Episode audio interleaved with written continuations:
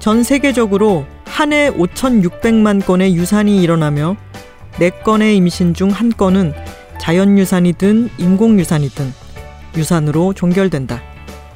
이들 중 2,500만 명이 고식적이고 비과학적인 안전하지 못한 낙태 시술을 받고 700만 명이 인공유산 관련 합병증으로 인한 치료가 필요하다는 것을 생각한다면 보건의료 체계 내에서 낙태가 공식적으로 논의되어야 한다는 것은 자명한 일이다. 여성이 원치 않은 예상치 못한 임신에 직면했을 때 그것이 건강이나 앞으로의 삶을 위협하는 상황일 때 그 상황을 타개할 수 있는 유일한 방법은 인공유산밖에 없다. 이 맥락에서 인공유산은 의료의 사전적 정의, 개인의 건강과 안녕을 위해 의사나 간호사, 그 외의 보건 의료인에 의해 행해지는 모든 행위에 합당하다. 따라서 낙태를 제한하는 모든 법적, 제도적 장벽은 여성의 의료 접근권을 저해하는 장애물로 간주될 수 있다.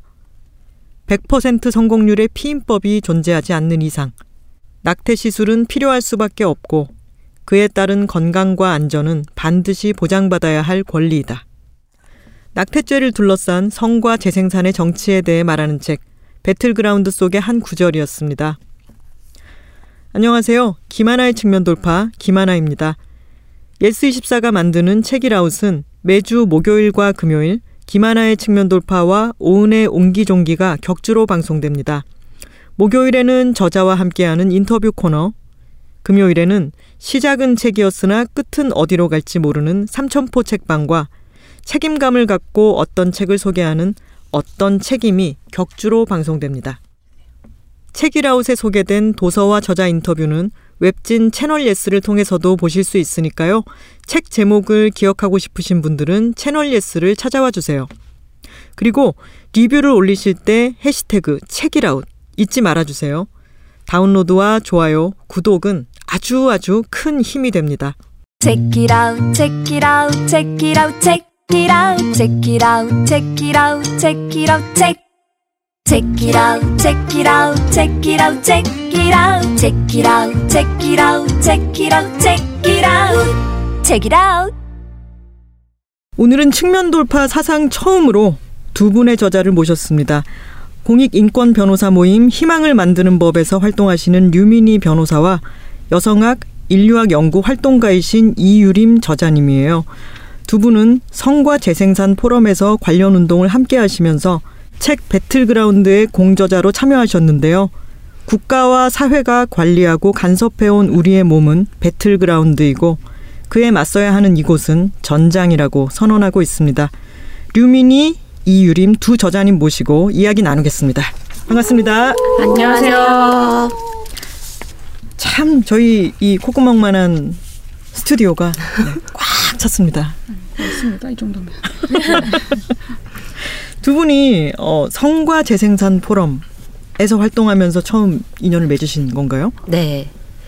그 성과재생산 포럼이요. 네. 2015년도에 장애 여성이 경험하는 재생산, 임신, 출산, 양육과 같은 문제들, 그다음에 어 섹슈얼리티, 그다음 뭐 성과 관련된 문제들에 대해서는 이제 논의가 너무 되지 않고 있다 이런 네. 문제 의식을 가지고 장애 여성 재생산권 만들기 새로운 패러다임 만들기라는 이제 그 사업을 가지고 여러 단체들을 초청을 하셨어요. 그때 이제 어 여러 활동가들, 연구자들, 또 의료진들, 그다음에 변호사들 이런 분들이 모여서 어그 사업을 함께 하면서 이제 뭐 인터뷰도 다니고 장애 여성들 직접 만나기도 하고 이런 과정들을 거치면서 이제 마음이 맞아서 음. 좀이 성과 재생산이라는 문제 의식이 한국 사회에서 너무 논해지지 않고 있다. 운동 주류 운동의 계열에서도 그럼 우리가 해볼까? 약간 이렇게 돼서 그분들이 이제 마음에 맞아서 그 이후부터 이제 성과 재생산 포럼이라는 이름으로 같이 활동을 하고 있습니다. 그 몇 명쯤 되나요? 지금 한 15명쯤 되나요, 저희가? 15명 정도가 그러면 정기적으로 만나면서 네. 활동을 하고 계신 네. 거예요? 네. 저희 모임 장점이 이제 저도 변호사기 때문에 주로 법률적인 측면에만 이제 중점을 두고 여태껏 공부를 해왔는데 이제 뭐 의료에 관해서도 더 잘 아시는 분이 있고 뭐 음. 현장을 관해서 더 잘 아시는 분이 있고 어디서든 게 답이 바로바로 나와서 음. 네. 아 이만한 포럼이 없다라고 생각을 하고 잘 지내다가 어떻게 책까지 내게 됐네요. 오. 네. 약간 어벤져스 같은 느낌. 저희끼리는 그렇게 생각을 이렇게 말할 수 있을 것 어디 와서 마- 말을 그렇게 해본 적은 없지만은 네. 저희가 이 어, 배틀그라운드의 저자님들 두 분을 저, 저자들이 지금 일단 많잖아요. 네. 몇 분인가요? 12명입니다. 12명이 함께 쓰신 책이고 그중에 두 분을 어, 초청을 했는데 2018년 마지막을 우리가 어, 낙태죄를 얘기하면서 팟캐스트를 마무리하게 아주, 아주 되었습니다. 잘된 일 같습니다. 네, 네. 두 분에 대해서 그러면은 어, 이유림 저자님과 류민희 저자님이 간단하게 자기 소개를 좀 해주시겠어요? 네, 저는 공부 를 했어요. 공부는 공부로, 의료 인류학을 네. 네. 의료 인류학을 했고요. 공부를 하고 의료 인류학을 네. 하셨군요. 네. 네. 의료 인류학을 했고요. 의료 인류학 자체가 이제 현장을 기반으로 세상을 살아가는 사람들이 어, 어떻게 이제 질병과 몸의 경험을 해 나가는지를 음. 좀더 이제 인류학적으로 사회과학적으로 접근해내는 그런 공부인데요. 그런 걸 하고 나서 이제 이거를 이제 여성의 몸을 좀 더 기반에 두고 좀 활동을 하고 싶다 라는 생각이 들어서 이제 음. 현장으로 오게 됐죠. 음. 근데 실은 성과제 생산 포럼을 만나서 이제 성과제 생산 포럼이 그 전에는 훨씬 더 좀 학술적인 느낌이 강했죠. 저희가 네. 학술적인 활동들을 훨씬 더 많이 하고 이제 포럼을 하고 이제 연구물들을 생산하고 이런 작업들을 해왔는데 이제 갑자기 낙태죄 이슈가 2016년도에 터지면서 음. 그것도 되게 어떤 게시 같은 게요. 저희가 10월에 성과제 생산 포럼이 꾸준하게 해오던 포럼의 3차 포럼으로 낙태죄 관련 이슈를 잡아놓고 있었어요. 네. 근데 9월 26일에 갑자기 보건복지부 시행령이 그렇게 터지면서 갑자기 검은 시위가 일어나고 여성들이 시위를 하기 시작한 거예요. 음. 그 저희 이, 이 맥락에 대해서 잘 모르실 수 있는 분들을 위해서 2016년에 그 일은 간단히 얘기하면 어떤 걸까요? 네, 2016년도의 일은 이제 보건복지부가 의료법상에서 임신 중지 를 네. 시술한 것을 비도덕적 의료행위로 규정지어서 음. 형법 낙태죄와 별도로 보건복지부 장관령으로 이중처벌을 할 수 있게 만드는 그런 법을 시행을 하겠다. 음. 이런 예고를 한 거예요. 네. 그래서 그때 이제 트위터나 네. 이런 온라인이나 또 강남역 사건 이후로 음. 페미니스트로 정치한 많은 여성들이 또 깜짝 놀랐죠. 음. 낙태죄가 있는 줄도 몰랐는데 네, 네, 네. 라는 반응에서부터 지금 임신을 중지하지 못하게 해서 저출산을 해결을 하려는 거냐 음. 그런 방향으로까지 정책을 하는 거냐 우리가 무슨 뭐 개 돼지냐 음. 이런 식의 분노 같은 게 터져 나오면서 음. 검은 시위라는 게 시작이 네. 됐죠. 네. 음. 그래서 이게 낙태죄에 대해서 선거재생산 포럼에서 이야기를 하려고 했는데 마침 이런 일이 터지면서 똘똘 뭉치게 된 네, 뭔가 하라고 계속 연락이 오더라고요. 그랬군요. 어 일단 근데 일반 청취자들의 입장에서는 재생산이라고 하는 말에 대해서도 익숙하지는 않은 것 같아요. 아까 임신, 양육, 출산 이것을 다 묶어서 재생산이라고 이야기를 하는 건가요?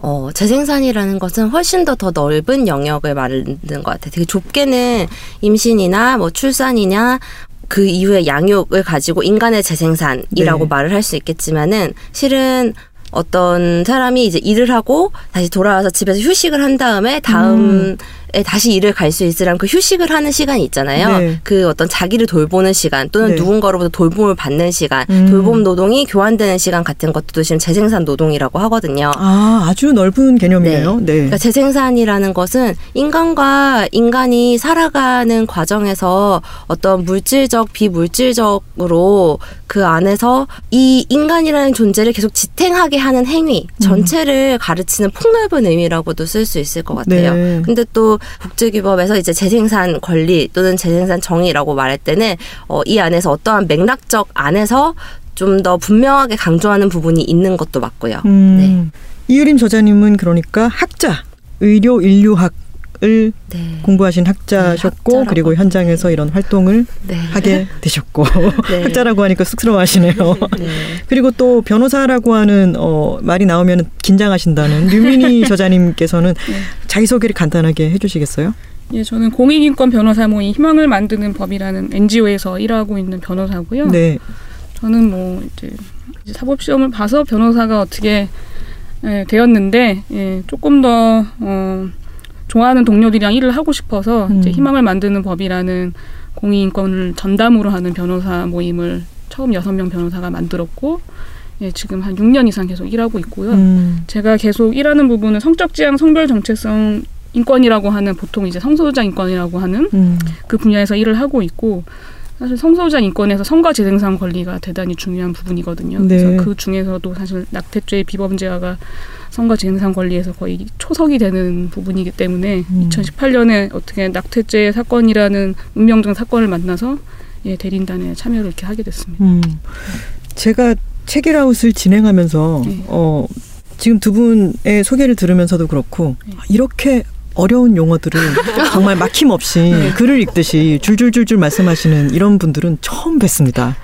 제가 책을 읽고도 깜짝 놀랐던 게 어, 좋아 낙태죄를 둘러싼 성과 재생산의 정치라고 하는 부제가 붙어 있는 이 책을 이제 꺼내서 읽기 시작했는데 와 제가 여기서 옛날 사람을 맡고 있거든요. 95 고어, 고어학번인데 학교를 졸업하고 난 뒤에 그런 어투 있잖아요. 기실 어떻게 기실에 들어가고 누굽니까 기시 쓰신 분?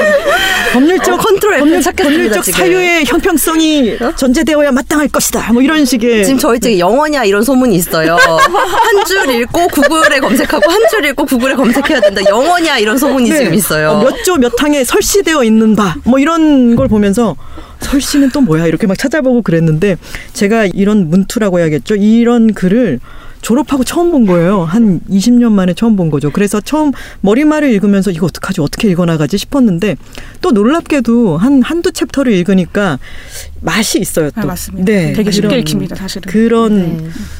딱딱하고 뭔가 이, 이 투쟁 하는 그런 식의 어떤 어, 문장이 점점 익숙해지는 게 있고 근데 제가 그런 건 느꼈어요. 두 분은 법과 또 공부 이런 쪽에 학문 쪽에 계속 계시면서 아주 지금 말씀도 아주 편안하게 줄줄줄줄 이렇게 말씀을 하시지만 일반 사람들이 느끼기에는 어 이거 굉장히 어렵고 너무 딱딱하게 느껴질 수도 있겠다라는 생각이 들었었어요.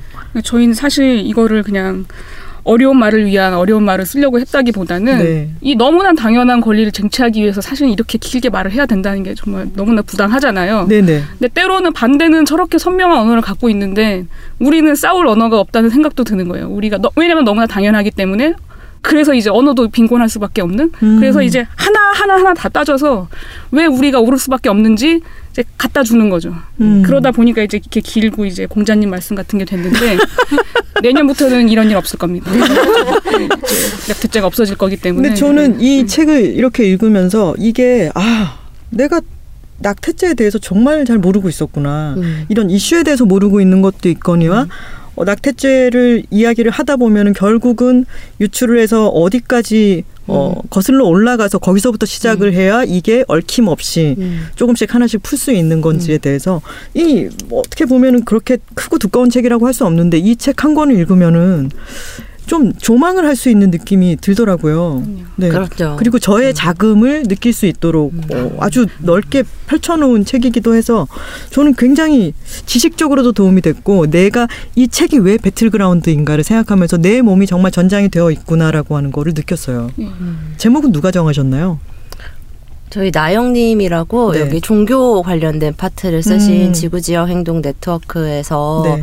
일을 하시는 활동가 분이 음. 어 저희가 이렇게 이 저희 책을 상징할 수 있는 제목이 뭔가 네. 고민을 하다가 어 이 프롤로그에도 나오지만 이제 낙태가 죄라면 범인은 국가다라는 네. 이제 슬로건과 이제 어 이 여성의 몸을 좀 더 상징적으로 또는 이 낙태죄라는 전장을 좀 더 상징적으로 보여줄 수 있는 그런 제목을 찾다가 그 배틀그라운드라는 미술 작품이 있어요. 네. 그 여성의 몸이 배틀그라운드라는 그 음. 미술 작품이 있는데 거기서 이제 오마주를 받아서 책 제목을 지으셨어요. 음. 근데 이제 트위터에 이제 해시태그를 검색을 하시면 이거보다 조금 더 유명한 게임이 주로 많이 나오는데요. 조금 더 아니에요. 세계 1위 게임. 아, 저희가 예, battle을 하고 있어요. 죄송한데. 예, 그래서 이제 후마니타스나 다른 뭐 낙태죄 다른 해시태그로 찾으시면 많은 리뷰를 보실 수 있습니다. 네. 아 그러니까 배틀그라운드로 찾아서는 그 인기 있는 세계 1위 게임이 나오는 네. 아 그렇군요. battle을 하는 와중에 배틀그라운드와도 battle을 또 해야 되는 네. 거네요. 한번 해봐야 될 것 같아요. 배틀그라운드 배틀을. 조금만 두 분에 대해서 조금만 더 여쭤볼게요. 그러면은 어, 이유림 저자님은 네. 연구를 하시면서 이런 사회 활동을 병행하고 계신 거잖아요. 네. 근데 그런 게 힘들지는 않으세요? 아니면 같이 해서 더 좋은 점 같은 것도 있나요? 실은 2016년도 이후에 제이 질문 생각하면서 2016년도에 낙태죄 사건이 터진 이후로는 정말 어, 한치 앞만 보면서 살아가고 있는 것 같아요. 아. 먼 미래를 보지 않고 네. 네, 바로 이제 한세 발자국 앞만 보면서 살아가고 있는 것 같은데 저뿐만이 아니고 대부분의 여성주의 활동을 하는 활동가들이 실은 연구자적 역량을 다 갖추고 또 음. 갖추기를 기대받고 이런 상황이 있는 것 같아요. 왜냐하면 그 제 글에도 나오지만은 1990년대 이후 김대중 정부 이후로 실은 여성 단체 활동가들이 약간 준정당의 역할을 하기 시작하고 음. 근데 이게 되게 양가적인 게 어떻게 보면은 여성 운동의 목소리가 어, 정부로 가고 있다라고 볼 수도 있지만은 또는 반대로 정부가 자기네들이 알아서 돈을 쓰고 연구를 해야 될 것들을 하지 않고 여성 아. 단체의 책임을 전가하고 있다 네. 이렇게도 볼 수 있는 거거든요. 음. 그러니까 여성을 하나의 다 하나의 이익 집단처럼 상정을 해 두고 네 맞습니다. 너희 둘이 투쟁을 해서 우리 우리가 그게 들릴 정도면은 한번 생각해 보겠다 이런 식의 자세가 돼 버리는군요. 네. 그러니까 너네가 그 이슈를 이렇게 하고 싶으면은 정부의 언어에 맞춰 서 음. 보고서도 가져오고 조사도 해오고 뭐 실태 파악도 해오고 다 해와라 이런 식으로 되는 프레임 안에 있는 거죠. 그래서 실은 네. 저뿐만이 아니고 대부분의 여성 활동가들이 실은 연구적 역량을 가지고 있다고 저는 생각하고요. 네. 뭐 그를 위해서 또 공부를 계속 하시는 분들도 굉장히 많으시고 음. 낙태죄 같은 경우에는 특히 실은 담론 자체나 언어 자체가 많이 없 던 음. 영역이었기 때문에 실은 연구를 하면서 또 활동을 하면서 또 현장에서 듣는 이야기들과 또 이게 굉장히 전 세계적인 투쟁의 영역이잖아요. 네네. 저희뿐만 아니라 전 세계에서 지금 미국도 트럼프 이후에 정말 난리가 났거든요. 네네. 여전히 거기도 배틀그라운드 펼쳐지고 있는 이 전 세계의 활동가들과 교류할 수 있는 위치에 있다는 거는 되게 좋은 일이라고 생각하고 있습니다. 음. 네.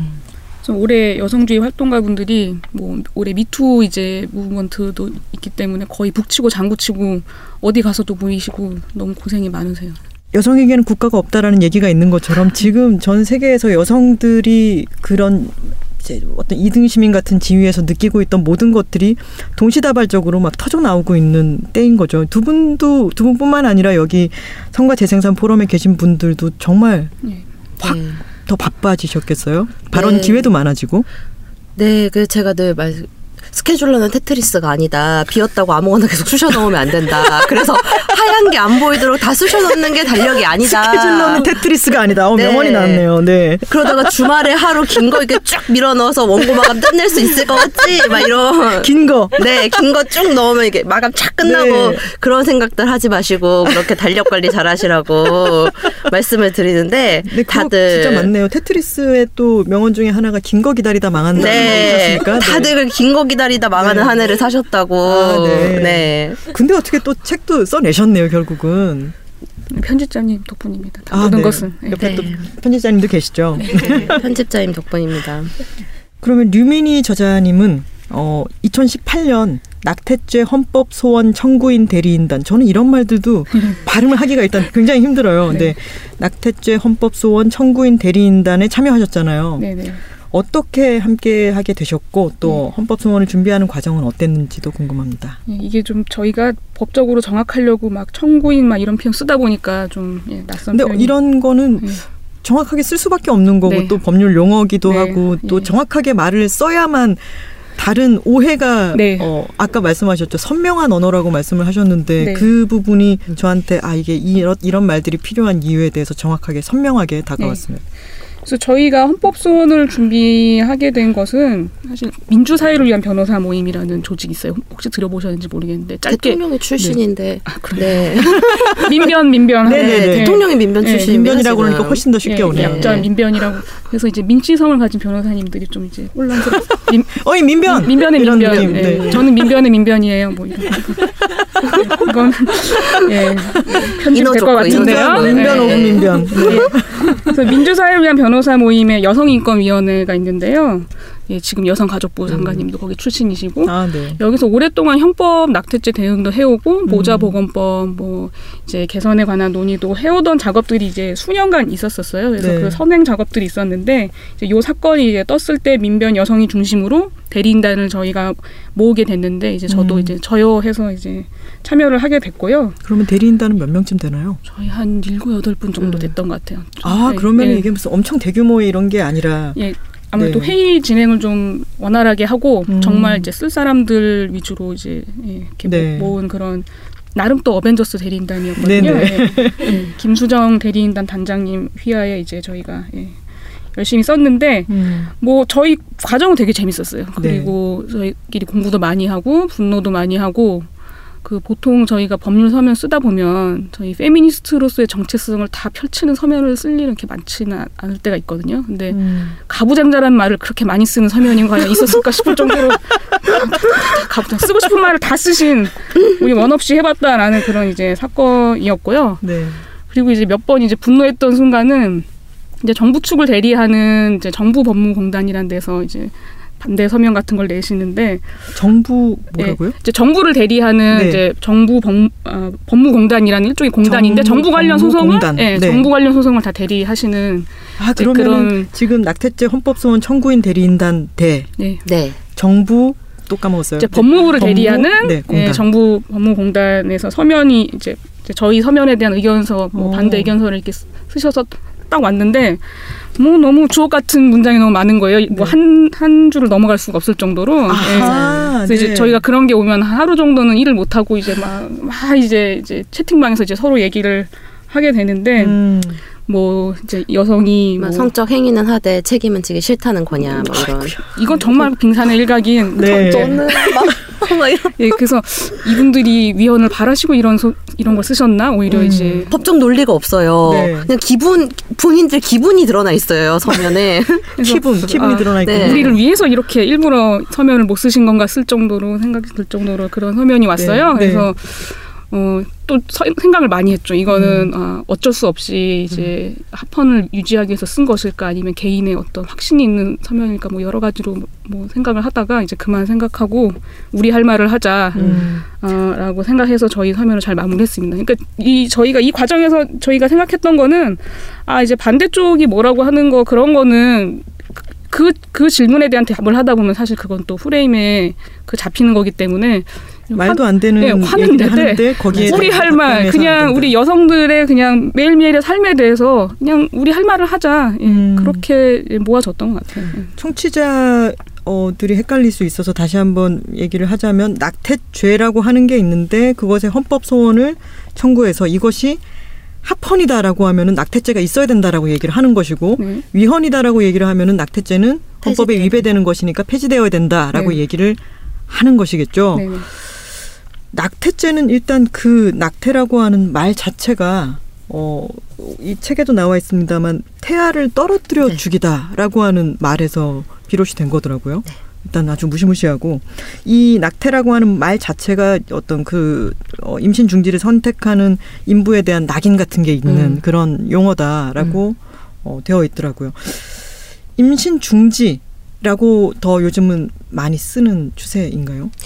네, 저희도 책에서 그걸 되게 구분해서 쓰고 있는데요. 일단 한국은 형법상의 낙태죄라는 게 네. 형법 명에 들어가 있기 때문에 그거를 지칭할 때는 낙태죄라고 음. 이제 선명하게 얘기를 하고요. 이제 의료적인 시술 자체를 네. 예, 이야기할 때는 이제 인공임신 중절 시술이라고 얘기를 하고요. 음. 그다음에 여성이 자신이 이 임신을 유지하지 어, 않거나 못하거나 이런 상황에서 자신의 의지를 가지고 이 상황을 얘기하는 경우에는 음. 이제 임신 중지라는 이야기를 쓰고 있습니다. 음.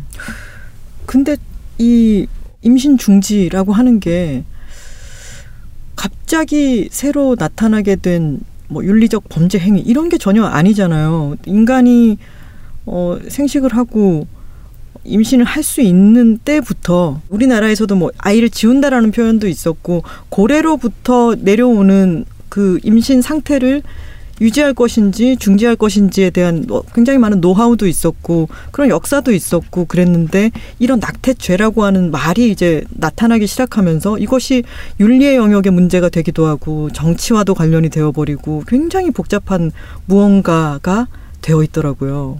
네. 임신 중지라는 말은요, 특히 두 가지를 드러내는데요. 첫 번째는 임신을 유지하는 게 그냥 되는 거라고 사람들이 생각을 하고 음, 있어요. 네. 임신을 근데 유지하는 거는 굉장히 신경을 써서 유지를 하는 거고, 네. 굉장히 의료적인 도움을 받아서 유지를 하는 거거든요. 음. 그 인부가 이 임신을 지속하기 위해서는 굉장한 그 몸에 대한 노동과 태아에 대한 노동과 재생산 노동들을 해가면서 의료적 기술들을 에 도움을 받아서 관리를 해가면서 지속을 하는 거고 네. 실은 그렇기 때문에 임신 중지와 지속 둘 다가 선택지가 될 수 있는 거죠. 의지적인 행위라는 거죠. 음, 지속도. 네. 그냥 여자의 몸은 애가 생기면 애를 낳는 게 자연스럽게 이루어지는 일이 아니고 네. 이것도 굉장히 의지적인 행위라는 거를 이제 음. 드러내는 거고요. 네. 말씀해 주신 것처럼 인류 문명상 임신을 중지하는 방법은 모든 문명과 모든 부족 네. 어떤 상황에서건 다 있었어요. 왜냐하면 이게 알기가 너무 선명하게 몸으로 자기가 실험이 되는 거예요. 음. 예를 들면 어떤 풀을 먹었는데 갑자기 생리를 하는 거예요.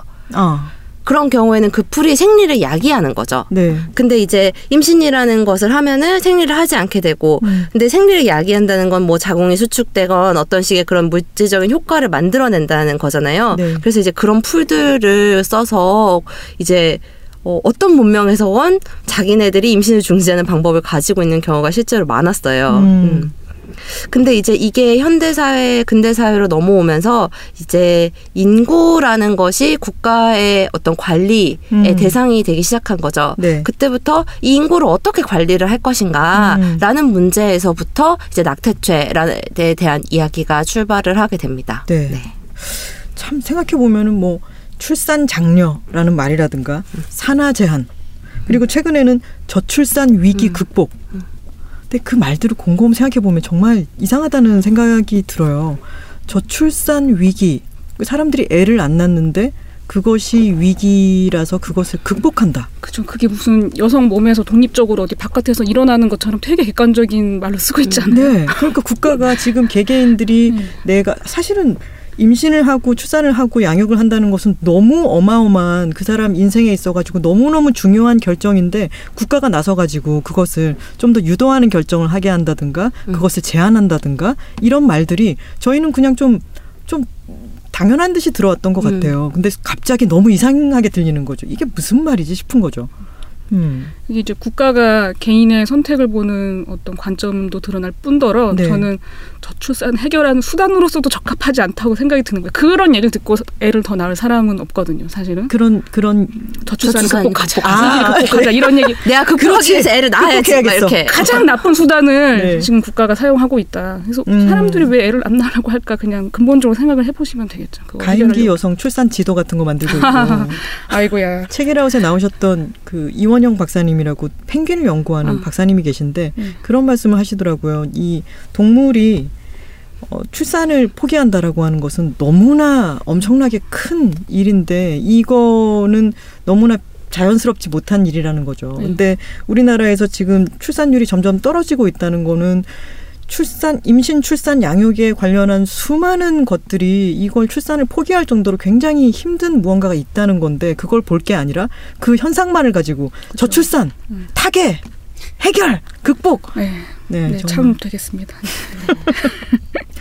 두 분 다 이제 어, 연구 변호 사회 활동을 하시면서 낙태죄로 인한 피해 사례를 많이 보셨을 것 같아요.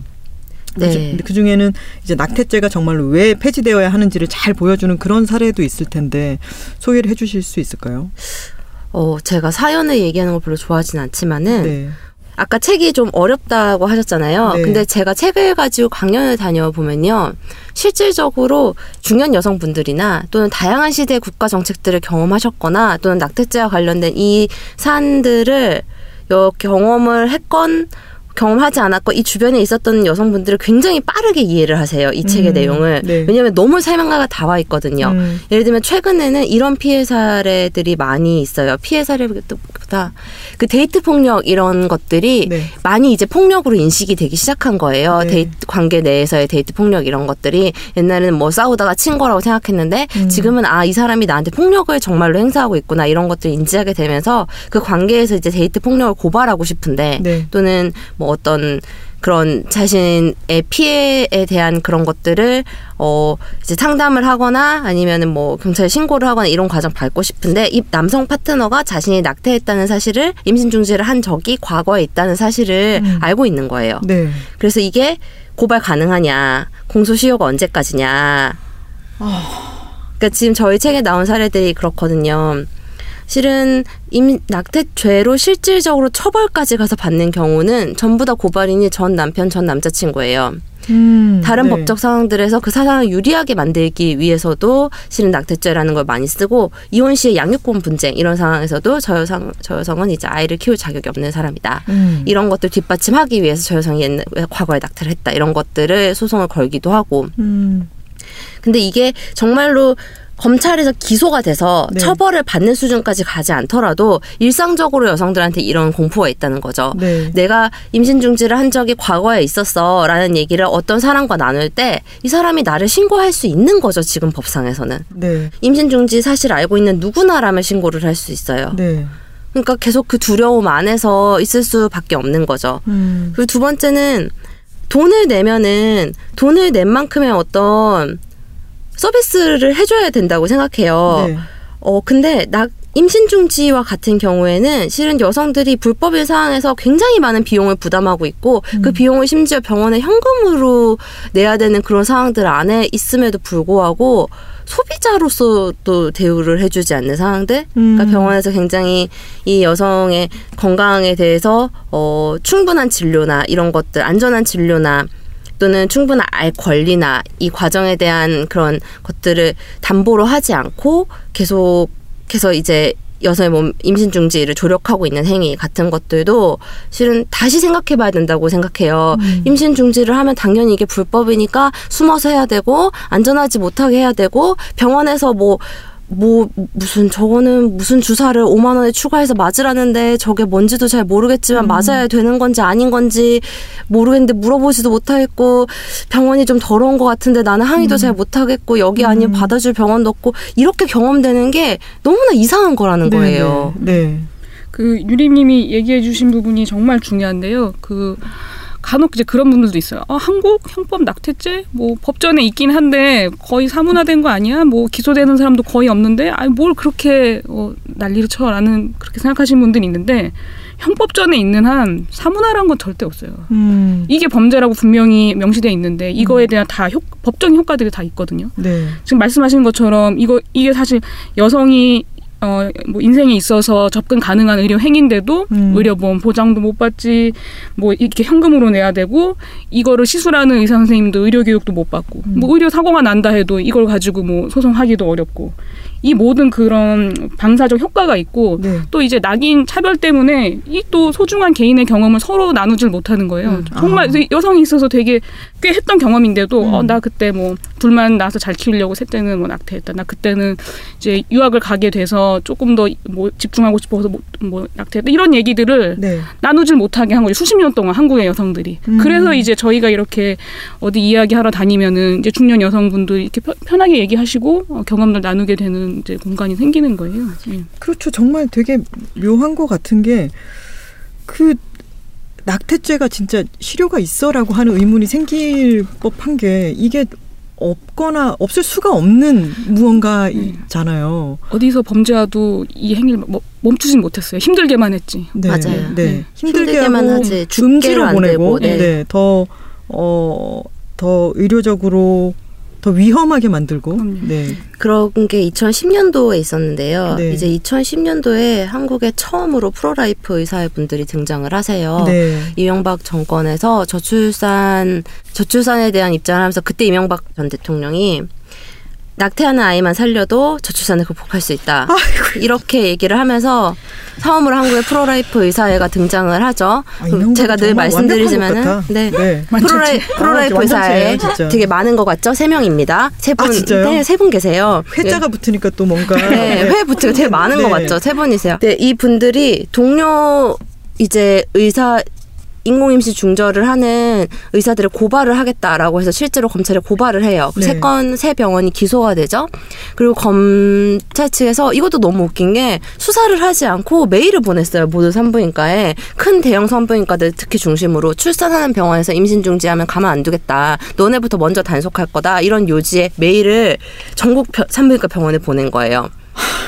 그러니까 이건 단속을 하는 것도 아니고 안 하는 것도 아니고 그냥 협박을 하는 건지 네, 으름장을 놓는 거네요, 진짜. 네, 그런 네. 상황에서 산부인과 병원들이 다 이렇게 플랜카드를 내걸었어요. 우리 네. 병원은 뭐 생명을 소중하게 생각합니다. 우리 병원은 임신 중지를 뭐 실수하지 않습니다. 낙태를 하지 않습니다. 이런 식의 플랜카드를 내걸게 된 거예요. 네. 이제 그런 상황에서 어 당시에 이제 식 10만 18세 여고생이죠. 여고생이지 임신을 하게 되는데 병원을 찾지를 못했어요. 음. 병원을 찾지 못하고 이제 수능은 다가오고 그래서 음. 배는 불러오고 그래서 어, 수능이 끝날 때까지는 일단 아무런 그걸 못하고 이 원치 않은 임신 상태를 지속할 수밖에 없었던 거죠. 그리고 네. 수능이 끝나고 그 어머니와 함께 병원을 찾아서 갔을 때 병원에서 요구했던 금액은 현금 350만 원이었고 음. 이 여성이 그 이전보다 훨씬 오른 금액으로. 네 훨씬 올랐 네. 지금은 훨씬 더 올랐어요. 거- 그때보다도 음, 네, 네.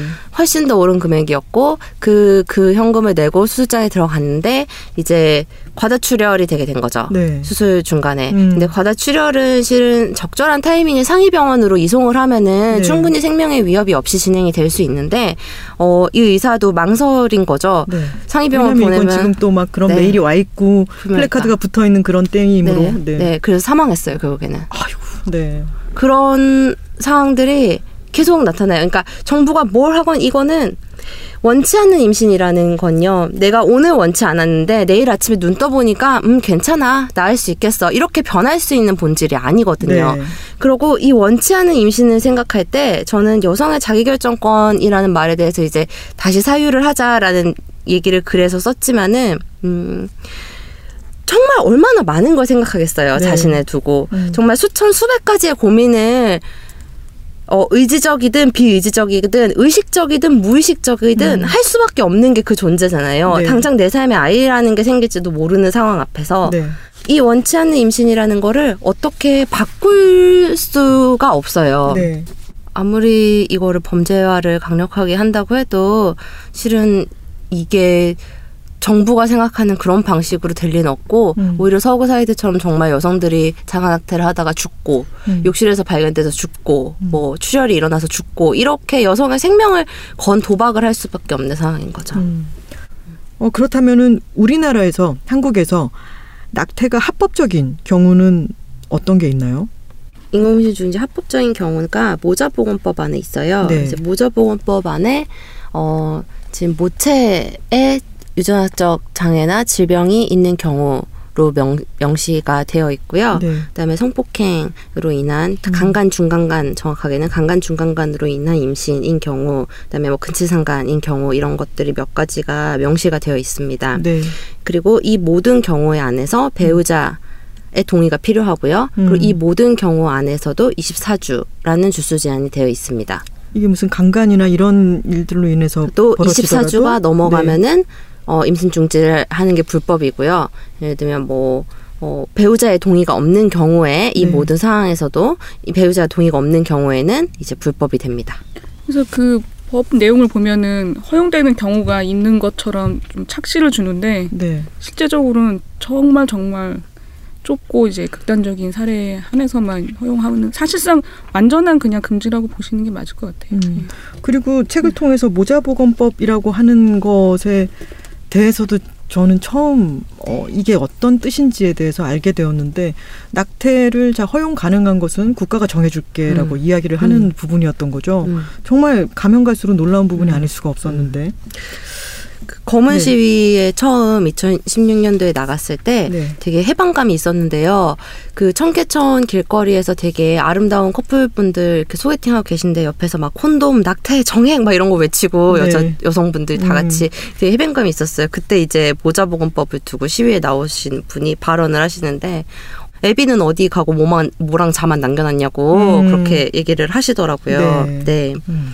그 저 제가 가끔 외신이랑 인터뷰를 하거나 하면은 이제 모자보건법이라는 얘기, 낙태죄라는 얘기를 하면서 어, 한국의 이 낙태죄 핵심이 뭐냐 이런 질문을 받을 때가 있어요. 네. 그때 제가 주로 하는 답이 한국 낙태죄의 핵심은 체리픽이다.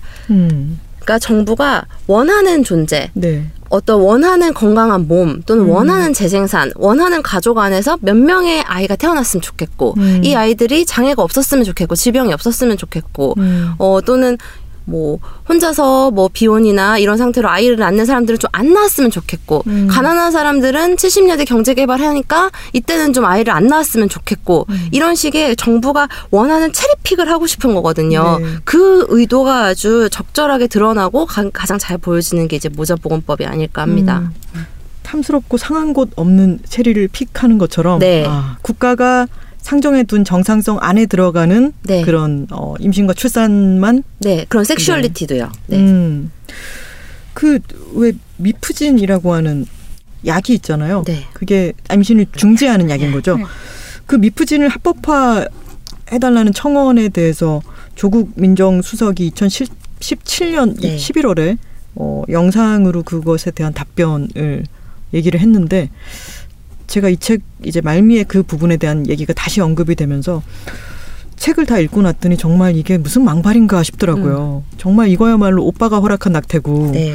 어, 이 낙태죄를 존치시키는 근간 자체가 국가가 어, 음. 가부장제와 동의어인 국가가 sexuality를 통제하겠다라고 하는 저의를 너무나 뻔뻔하게 드러낸 음. 그런 발언이 아니었나 싶더라고요. 제가 되게 책스럽게 말을 하고 있네요. 점점, 점점. 네. 임신 중지를 한다 그러면은 이런 모태인 여성이 자기 결정권이라는 것을 우위에 두고 태아의 생명권을 침해하는 거 아니냐라고 생각하는 사람들도 있는데요. 여기에 대해서는 어떻게 생각하시나요? 이게 참 그 어떤 법리 논쟁이 네. 그 사회 담론을 이제 지배할 때 있을 수 있는 정말 부작용인데요. 이제 음, 어 이제 낙태죄가 어, 헌법적으로 문제되면서 많은 최고재판소, 헌법재판소에서 이걸 심리를 하면서 좀 전통적인 기본권 충돌 구도로 어, 몇 군데서 봤던 게 이제 문제가 됐던 것 같아요. 근데 보통 기본권 충돌의 전통적인 모습은 서로 상이한 주체가 이제 이제 한 가지 사건에서 이제 권리가 이제 마치 제로섬처럼 이제 충돌하는 음. 그런 국면을 놓고 이제 네네, 흡연자들 그렇죠. 뭐 이런 음. 식의 대결, 대결 구도처럼 예. 음. 근데 어떻게 이제 인부의 자기 결정권과 이제 어, 태아의 태아의 이제 잠재적 생명이란 게 이제 그런 충돌로 볼 수 있는 문제인가 생각이 드는 거예요. 음. 어쨌든 이게 이건 지금 형성적인 지금 네. 생명이고 완전한 네네. 생명이 아니고 인, 음. 인부의 생명은 이제 온전한 생명이고 음. 그리고 이제 이 형성적인 생명도 인부의 신체에서 기반하고 있는 권리인데 네. 어떻게 이제 외부에서 둘이 싸우는 것처럼 이제, 음. 이제 논리적으로 이게 맞지가 않아서 사실은 이제 어, 낙태 관련된 헌법 논리에서는 요 논리를 이제 쓰진 않아요. 그런 전통적인 아. 이제 기본권 충돌로도 보지 않고 네. 그리고 이제 또 두 번째는 이제 태아에게 생명권이 있다고 보는 법제가 거의 없거든요. 네. 이제 권리라는 거는 태어 태어나서 이제 부여되는 거기 때문에 음. 어 이제 뭐 생명의 잠, 잠재적 생명 뭐 그거에 대한 국가의 보호 의무 이렇게 상정하기는 합니다. 네. 근데 하, 그렇다고 하더라도 형법의 낙태죄 같은 거는 이런 잠재적 생명을 보호하는 수단으로서도 부적합하다는 거예요. 사실은 음. 오히려 여성이 어, 온전하게 자기 선택을 할 수 있게 해줘야 네. 궁극적으로는 여러 가지 모성이라든지 재생산이라든지 이런 게 보호된다라고 음. 해서 절대 충돌로 보지 않고 오히려 좀 조화적으로 보는 여성이 음. 잘 선택할 수 있게 해줘야 네. 결국은 뭐, 음. 뭐 생명도 잘 자라날 수 있다 이렇게 아니 진짜 그거 사실 너무 당연한 거잖아요. 내가 네. 애를 어 지우지를 못해서 낳은 아이일 경우와 네. 내가 낳고 싶어서 어 계획을 하고 가져서 낳은 아이의 경우와 어떻게 그게 같을 수가 있겠어요. 그리고 그 태아의 생명권 이런 얘기를 할 때 아까 세 명 있는 그 pro-life 음. 의사회, 그러니까 pro-life라고 하는 게 이제 굉장히 생명을 막 생명권을 어, 옹호하는 이야기 같지만 사실은 그 인간 생명의 존엄성을 더 높이 평 아니지 아주 존엄하게 생각한다고 하면서 여성의 생명을 더 위험하게 만들고 음. 있는 결과가 그러니까요. 되는 거죠. 생- 생명이란 단어를 아주 제한적으로 그냥 가져다 쓰시는 거죠. 네. 사실은 저희가 더 pro-life입니다. 제가 네. 저희가 더. 그렇죠. 네. 그러니까 참 말을 네. 어떤 식으로 선점하느냐에 따라 가지고 착시를 자꾸만 불러 일으키는 것 같아요. 네. 그래서 말을 몇 번이고 다시 조금 더 선명하게 쓸 필요가 있는 것 음. 같고요. 어, 이유림 저자님이 책에서 그런 말씀을 하셨어요. 한국에서의 임신 중지 서사는 크게 문란한 낙태와 슬픈 낙태 이렇게 양분된다고요. 그러면은 문란한 낙태와 슬픈 낙태에 대해서 설명을 좀 해주시겠어요? 아, 네. 한국 나 사회에서 실은 모든 낙태가 문제가 되는 적은 한 번도 없어요. 네. 그러니까 이거는 좀더 정말 어디서도 근본적으로 마찬가지겠죠? 근데 좀 더 근본적으로 크리스찬 국가들 기본적 크리스찬 국가들에서는 어떤 내용의 낙태라도 좀 문제가 되는 경우들 로 되게 이제 얘기를 하는 경우들이 실은 있어요. 근데 네. 한국은 정말 그거랑은 거리가 멀고요. 음, 실은 어 국가나 어떤 사회가 인정하는 낙태와 인정하지 않는 낙태가 있고 또 물란하게 생각하는 낙태가 있고 슬픈 낙태가 있다고 있는 거죠. 네. 그래서 예를 들면은 어 IMF 때 실은 중년 여성들이 굉장히 임신 중지를 시술을 임신 중지를 많이 했어요. 네. 왜냐하면은 뭐 당장 경제가 너무 어렵고 음. 가계 경제 자체도 이제 지탱을 하기 힘드니까 근데 그때 미디어나 이런 곳에서 이걸 다루는 톤들을 보면은 이 여성의 슬픈 선택이 얼마나 가족을 위한 것이고 음. 국가를 위한 것이고 국가 경제를 위한 것인지 그렇기 때문에 이게 왜 슬픈 것인지를 음. 굉장히 강조해서 쓰고 있거든요. 네. 실은 그런 것들은 이 섹슈얼리티 자체가 가족 내에 있고 그다음에 그 이성의 부부 안에서 일어나는 실천들이고 음. 또이 여성이 자신의 이기적인 욕망을 생각했다기보다는 이 가족의 안녕과 네. 남편의 안녕과 국가 사회 경제의 안녕을 위해 선택을 한 거잖아요. 네. 이제 그런 경우에 대해서는 국가가 전혀 여기에 대해서 문제를 삼지 않는 거죠. 음. 실은 가족 계획 같은 것들도 같은 레토릭이었죠. 국가의 네. 부강을 위해서는 음. 어, 이거를 어, 제한을 해야 된다. 근데 문제가 되는 낙태, 실은 음. 임신 중지 와 관련해서 뭐 컨텐츠를 만드는 강의를 나가든 꼭 그렇게 얘기를 하시는 분들이 계신데 문제가 되는 낙태는 따로 있어요. 음.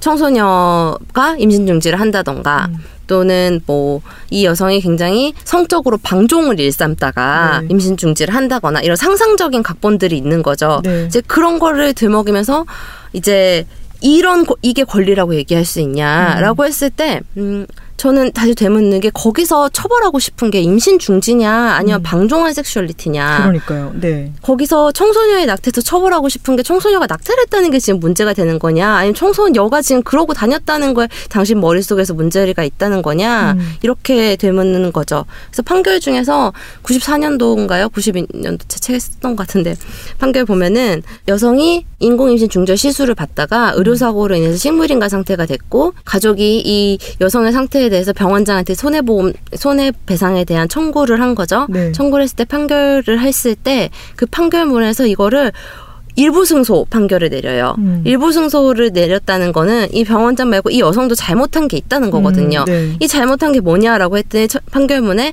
혼전 성관계를 했다라는 걸 책임으로 보는 거예요. 그러면 이 낙태죄에서 처벌하고 있는 게 낙태의 죄입니까? 지금 혼전 성관계를 처벌을 하고 있는 겁니까? 네. 네. 유민희 저자님은 이렇게 쓰셨죠. 어, 낙태죄를 통해서 범죄화 낙인을 찍는 것은 근본적으로 여성과 개인의 결정을 신뢰하지 않는다 라는 여성 혐오이자 국가 폭력의 발로라고요. 어, 이거에 대해서 좀 설명을 해 주시겠어요? 그러니까 저희가 오늘 계속 이 얘기를 하면서 네. 계속 얘기를 들어볼수록 법이 이상하잖아요. 네네. 너무나 이상하잖아요. 맞아요. 점점 예. 더, 더 이상해지는 것 예, 같아요. 그게 이상하게 만든 법이라서 그런 것 같아요. 이게 이 네. 임신 중지 오랫동안 이제 여성이 하던 실천이었고 뭐 네. 고대부터 중세까지 사실 그렇게 막 많이 터부되거나 낙인시되던 행위가 아니었거든요. 음. 네. 근데 어 이제 종교법에 있긴 했지만 그렇다고 그 종교법을 이렇게 많이 뭐 집행하지도 않았던 건데 음. 한 18세기 19세기 들면서 이제 종교법을 세속화하면서 예, 이거를 이제 성문화를 하게 돼요. 근데 이 시기가 어떤 시기냐면 그 19세기 종교법을 성문화하게 된다는 건 우리나라의 이야기는 이제 이제, 이제 주로 이제 여- 영국과 뭐 네. 여- 영국으로부터 시작된 뭐 이제 공- 보통법 체계나 그런데 한국이 근대의 음. 사법을 받아들이는 게 이제 그 그쪽에서 예, 영미법과? 보통법과 그리고 대륙법을 다 이제 됐기 때문에 사실 거슬러 올라가면은 네. 음. 거기에 있습니다. 왜냐하면 한국에서는 뭐 조선 시대까지 잔악태를 처벌한 적이 없습니다. 우리 네. 전통에서는 네. 음. 이제 이제 서구 근대 사법 받아들이면서 음. 어, 저희가 받아들이게 된 건데 그래서 이 시기에 여성이 어떤 존재였냐면 음,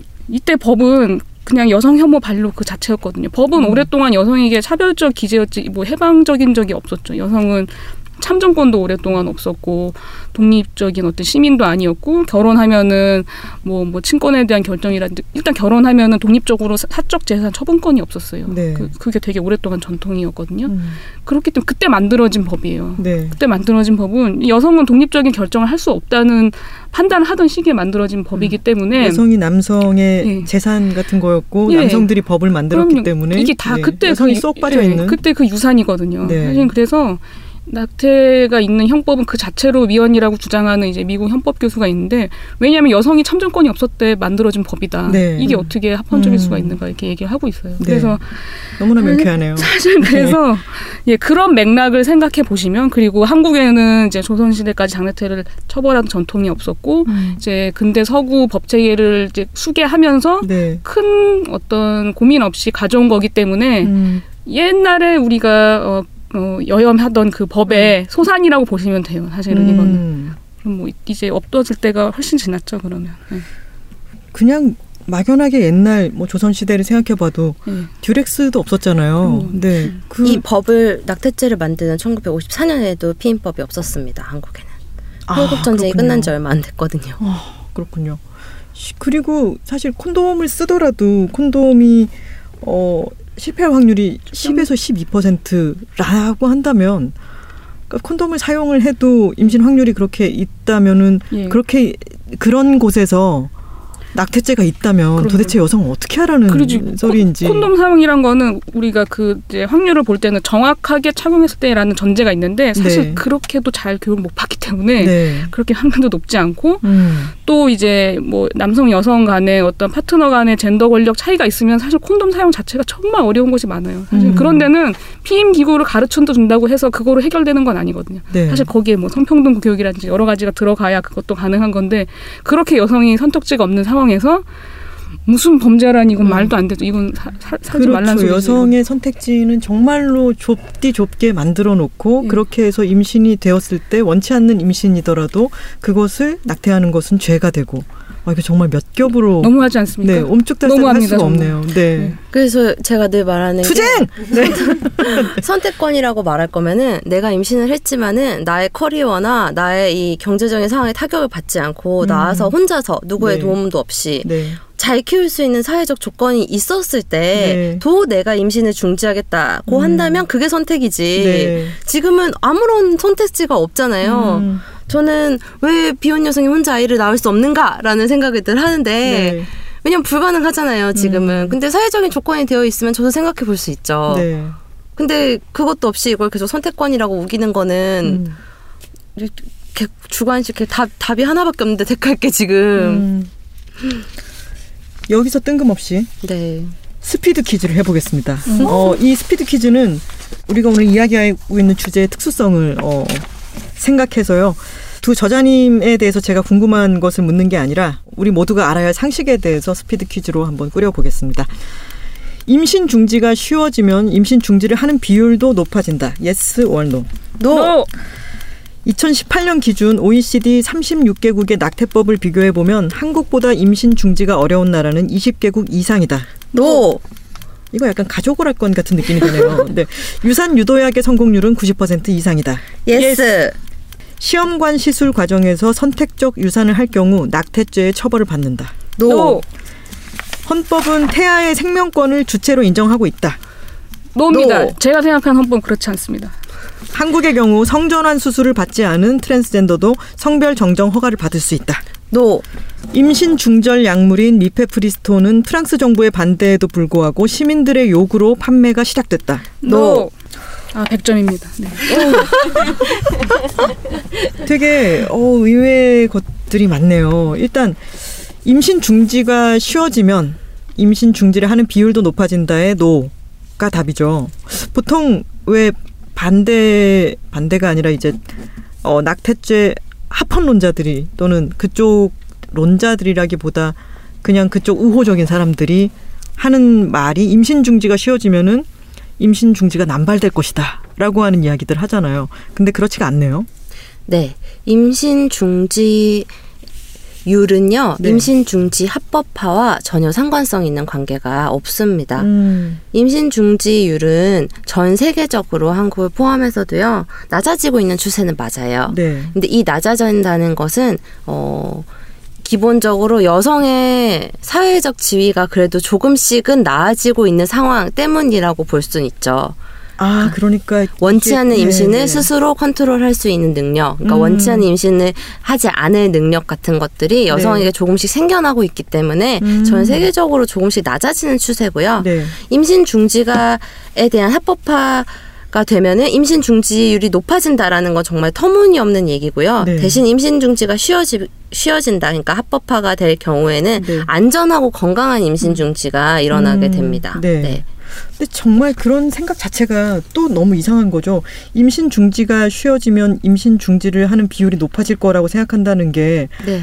이게 재미있는 놀이도 아니고요. 근데 임신을 한다는 게 얼마나 거대한 사건이고 임신 중지가 쉬워졌으니 임신도 쉽게 하고 임신 중지도 쉽게 할 거라고 생각하는 것 자체가 터무니없는 얘기 아닌가요? 여성 혐오죠. 네, 여성 혐오죠. 은 정말 판단력이 없고 네. 여성은 어, 임신 중지가 쉬워지면은 정말 이 물러난 여성들이 성적 방종을 일어났다가 날마다 가서 낙태를 할 것이다. 네. 이런 식의 상상을 하고 그 프레임을 얘기하는 것 자체가 너무나 여성 혐오죠 정말. 그죠. 임신이 된다는 가능성 자체가 이- 원치 않고 있을 때 그것 자체가 얼마나 공포인데 이게 이런 식으로 생각하는 거는 또 너무 어이가 없는 것 같습니다.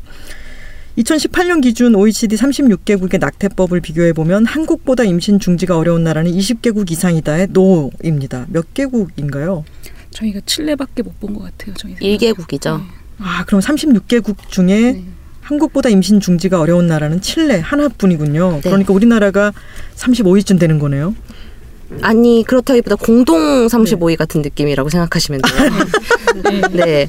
그러니까 어, 꼴찌를 개찐이다. 도맡아 하고 네. 있다 이렇게 아. 생각하시면 돼요. 네, 알겠습니다. 유산 유도약의 성공률은 90% 이상이다.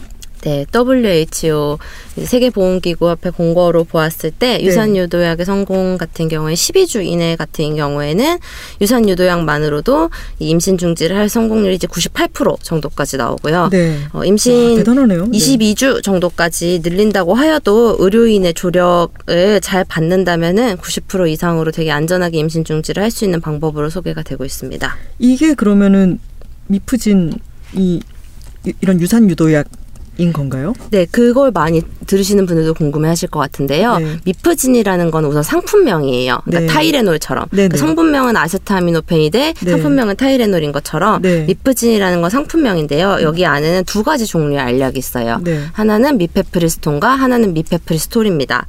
네, 미페- 뭐라고요?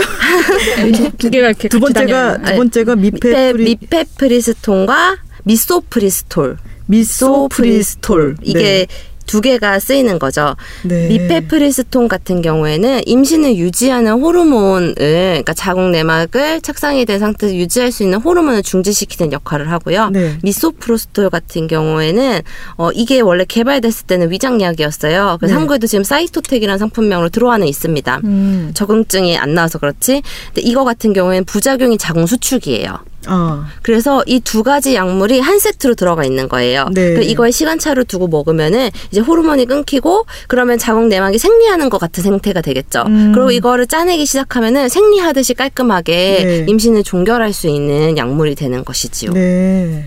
아, 네. 그렇군요. 그렇다면은 이 일단 되게 어감 자체가 다르다 그죠? 이 낙태 맨- 아까 맨 처음 얘기했던 것처럼 태아를 떨어뜨려 죽이다라고 했을 때 떠오르는 어떤 것과 좀 어, 네. 네, 의사 선생님들이 임신 중지 시술이 본인들이 하시는 의료 시술 중에 뭐 가장 이제 뭐 간단하고 네. 이제 큰 위험 없는 시술 중 하나라고 음. 들 네. 얘기하세요. 그러니까 네. 우리가 생각하는 막, 막 엄청나고 막, 막 그런 맞아요. 것들이 아니라 그래서 현대 여성에게 이렇게 지금 본인 생식력을 제- 어, 통제할 수 있는 선택이 많아졌는데 네. 법이 지금 예전에 여성형을 계속하고 있다는 게 되게 아이러니죠. 오히려 옛날 고대와 중세 여성들은 이런 선택도 없었는데 우리는 음. 이렇게 선택이 있고 네. 어, 자신의 삶을 자율적으로 좀 결정할 수 있는 기회가 있는데 지금 음. 법이 지금 막고 있는 거거든요. 게다가 고대와 중세에는 낙태죄도 없었죠. 네. 그러니까 지금 현대 여성의 경우에는 정말 첩첩산중이네요. 정말로 겹겹이로 여성의 선택지를 좁히는 음. 그런 곳 속에 살고 있는 거군요. 굉장히 안전한 약물이에요. 네. 그래서 실은 어 그 지금 한국에서 의료인들이 굉장히 과거의 의료 시술 하는 느낌으로 하는 그런 큐렛을 써서 긁어내는 시술을 한다던가 음. 아니면 전신 마취를 동반하는 흡입술을 한다던가 하는 것보다 네. 마취를 하지 않고 이제 도구로 사용해서 직접적으로 자궁에 흠집을 가하지 않는 약물적인 낙태 인공임신 중절은 굉장히 안전한 시술이거든요. 음. 근데 이제 이런 얘기를 하면 이제 쉬어지면 남용할 것이다. 아까 첫 번째 질문 네, 다시 또 돌아가는 쉬어지면 거죠. 남용할 네. 것이다. 뭐 이런 것부터 시작해서 더 얘기를 듣게 되는 거죠. 근데 저는 참 궁금한 게이 네. 여성이 지금 임신을 중지했다고 해서 영원히 임신을 중지하고만 살 게 아니고 그렇죠. 언젠가는 이 여성이 다른 생애 주기에 놓여서 다른 선택을 할 수도 있는데 네. 여성이 건강한 게 왜 싫을까요? 그러니까요. 여성을 왜 그렇게 혼내주고 징벌하고 섹스했다고 뭐라 그러고 뭐 물러나지 않냐고 의심하고 왜 그렇게 막 혼내주고 싶어 하는 걸까요? 음. 뭘 그렇게 잘못했다고? 그러게요. 네. 자, 이 어, 프랑스 얘기가 나왔어요. 임신 중절 약물이 미페프리스톤은 프랑스 정부의 반대에도 불구하고 시민들의 요구로 판매가 시작됐다의 답이 노였습니다. 이것은 왜냐하면 시민들이 반대를 했는데 프랑스 정부가 나서 가지고 이 미페프리스톤을 판매하기 시작했다고 되어 있더라고요. 이 개발 자체도 프랑스에서 제일 먼저 된 거 아닌가요? 네, 개발 자체도 프랑스에서 알류사 86이 네. 제일 먼저 개발이 됐던 것 같아요. 네. 음. 이것은 한국과는 정말 뭐가 다르네요. 그러니까요. 그렇죠. 음. 기본적으로 여성의 어 저희가 프랑스 법 같은 걸 보면서 굉장히 인상적인 부분 같은 게 있는데요. 그게 여성의 몸에서 일어나는 성과 재생산, 이 재생산 건강에 대해서 책임을 국가가 진다라고 네. 되어 있어요. 음, 사실 국가가 모든 생명에 대해서 보호를 하고 어, support를 해 주기 위한 어떤 단체 같은 그렇죠. 거여야 되잖아요. 근데 왜 국가가 나서 가지고 단죄를 하고 뭐 오히려 선택지를 줄이려고 하는지 정말 점점 더 미궁으로 빠지고 있습니다. 이 국가는 뭘까요, 도대체? 그러게요. 그 프랑스 정부가 제공하는 홈페이지 보면은 이제 자발적 임신 중지라는 이제 포탈이 있는데 이제 거기에 우리가 궁금해하는 모든 게 질문을 다 적어놓고 이제 관련 전문가나 의사분들이 이렇게 답을 해드려요. 그래서 네. 뭐이 약은 뭐 어떤 위험이 있고 뭐 어떻게 드셔야 되고 시술은 어떤 게 있고 어딜 전화하시면 되고 이런 그러니까 단순히 이제 한국은 지금 형법적으로 막고 있는데 그걸 음. 넘어서 그냥 법에서 허용하는 정도를 넘어서 여성의 건강권 차원에서 정보를 정부가 직접 제공을 하고 있는 거죠. 정말 이거 서비스를 네. 하고 있는 거죠. 예. 국가가 응당해야 할 서비스를 적극적으로 친절하게 하고 있는 거죠. 네. 저희 세금 다 내고 있는데. 그러니까요. 시험관 시술 과정에서 선택적 유산을 할 경우 낙태죄의 처벌을 받는다의 답은 네, 이것도 좀 많이 궁금해 하실 것 같은데요. 네. 그 시험관 시술이라는 게 인공수정이라는 게요. 시술의 특성상도 그렇고 성공률을 높이기 위해서도 그렇고 착산된 수정란 자체를 어, 자궁 안에 많이 넣게 되어 있어요. 네. 한국 같은 경우에는 지금 세 개로 제한이 되어 있는데 제한도 굉장히 늦게 생겼고요. 그래서 이게 여러 개가 들어가서 여러 개가 착상된 경우에는 여러 애가 이제 생기게 되는 거죠. 네. 그래서 뭐 세쌍둥이도 생기고 그리고 그 출산이 굉장히 위험한 고위험 의 과정들을 밟게 돼요. 그래서 네. 이거를 이제 선택적으로 유산을 하죠. 선택 한국말로는 선택적 유산인데요. 영어로는 똑같이 selective abortion입니다. 네. 22주 정도까지 이제 태아의 발달을 기다리는 경우 기다렸다가 이제 태낭 내에 염화칼슘을 직접 주사해서 이제 그 임신을 중지하게 되는데요. 실은 어 낙태죄라는 것에서 규정하는 것만 보면은 이거는 낙태죄가 맞거 낙태죠. 낙태죠. 낙태가 낙태죠. 맞거든요. 네네. 그리고 실은 저출산에서 난임을 굉장히 지원을 하게 되면서 네. 어 이런 선택적 유산과 다태아 착상 자체도 정부가 아주 앞장서서 네. 이거를 지원금도 올- 준다면서요. 네. 네, 올리고 있는 거죠. 네. 근데 저희가 하고 싶은 말은 어 이것도 낙태이기 때문에 똑같이 처벌을 받아야 된다 이런 말을 하고 싶은 게 아니고 음. 이 임신 중지에 대해서 얼마나 자의적으로. 자의- 자의적으로. 해석을 하고 네. 있는지 생명권이라는 거에 대해서 얼마나 임의적으로 지금 만들어내고 있는지에 대한 이야기를 하고 싶은 거거든요. 네. 네. 국가가 이것은 이제 만약에 어, 시험관 시술을 해가지고 그렇게 되면 새 쌍둥이 내 쌍둥이를 낳을 위험이 많아. 그래서 출산을 또 안 하게 되고 두려워하게 되고 이것을 방지하기 위해서 어, 시험관 시술은 지원금도 주고 이것은 낙태로 구분짓지도 않고 자의적으로 자기 입맛대로 구분을 하고 있는 거죠. 그렇죠? 네. 제가 제대로 이해했나요? 맞습니다. 네. 네. 헌법은 태아의 생명권을 주체로 인정하고 있다의 답은 놓으네요. 이제 직전 헌법재판소에서 이런 입장이 있긴 했는데요. 네. 저희 생각에 우리 헌법은 이렇게 보고 있지 않다. 이렇게 보는 법제도 이제 흔하진 않고 그 법이라고 하는 것도 사람이 만드는 거니까 이제 이것을 시대가 흘러가고 어떻게 해석하느냐라고 그럼요. 하는 것도 네. 그 뜻을 모으는 것도 되게 중요하겠죠. 이제 이제 생명권이라는 건 사실 절대적인 권리이기 때문에 네. 태아의 생명권을 인정을 해버리면 이게 모든 사실 인부의 다른 기본권을 네. 이제 덮어버리는 결과가 나서 이- 사실 이런 법리를 이제 채택을 하진 않아요. 네. 뭐 그렇다고 해서 국가가 어, 태아라는 어떤 잠재적 생명에 대한 보호 의무가 없는 건 아니고요. 그것은 네. 여성의 결정을 존중함으로써 그것은 음. 보호가 될 수가 있습니다. 네. 한국의 경우 성전환 수술을 받지 않은 트랜스젠더도 성별 정정 허가를 받을 수 있다. No입니다. 네, no. 이 사실 네. 예, 트랜스젠더 어, 이신 분들은 이제 transition에 있어서 모든 그, 다양한 이제 의료적 개입을 원하실 수 있고 모든 분이 이렇게 수술을 원하시는 건 아니거든요. 이런 외과적 개입을 원하시지 않는 분들이 있는데 이걸 지금 한국은 국가가 지금 강제를 하고 있어요. 요건에 이제 음. 수술 요건은 있거든요. 그래서 이게 사실은 이제 국제인권법에서 신체 침해로 보고 있고 뭐 음. 사실 재생산권 침해일 수도 있고 그래서 이런 요건이 있었던 나라들은 지금 국가 배상을 하고 있습니다. 옛날에 성별 정정하셨던 트랜스 트랜스젠더 분들인데 본인이 수술 원하지 않았는데 성별 정정 위해서 할 수 없이 수술하셨던 분들한테 우리가 그때 당신의 신체를 침해했다라고 해서 스웨덴 정부는 지금 개별적으로 국가 보상을 하고 있어요. 네. 음. 그래서 이것도 좀 나아져야 되는 법제 중 하나입니다. 근데 이, 이 책에서 그러면은, 어, 지금 저희가 스피드 퀴즈 마- 맨 마지막에 성전환 수술 받지 않은 트랜스젠더 얘기가 나온 것은 우리가 낙태죄에 대해서 이야기를 하고 있는데 성소수자라든가 이제 트랜스젠더에 대한 이야기가 나오는 맥락은 무엇일까요? 저희가 어 그 아까도 말씀을 드렸듯이 한국의 임신 낙태죄의 핵심은 일단 체리픽에 있고요. 네. 그리고 이 한국의 낙태죄는 단순히 임신을 중지하고 낳고만 규율하는 게 아니고 그 내용과 효과 그리고 그 동반되는 실천들 안에서 어떠한 sexuality가 권장이 되는지 또는 어떠한 몸이 아이를 낳아야 되는지 또는 어떠한 몸이 엄마가 될 수 있는 몸으로 인정이 되는지 아닌지 이런 것들을 굉장히 선명하게 규정을 하고 있거든요. 네. 효과를 통해서. 근데 저희는 이런 관점을 근본적으로 해체하기 위해서는 지금 이 세상에 살아가고 한- 한국 사회에 살아가고 있는 굉장히 많은 사람들의 성적 재생산 권리의 권리와 건강을 다시 되짚는 그 지점으로 돌아가야 된다는 거죠. 네. 왜 우리 당연하게 트랜스젠더는 재생산의 주체에서 그냥 벗어난다고 생각을 하고 있잖아요. 네. 근데 실은 그렇지 않은 경우들이 굉장히 많아요. 음, 수술적 요건 때문에 자신의 재생산적 능력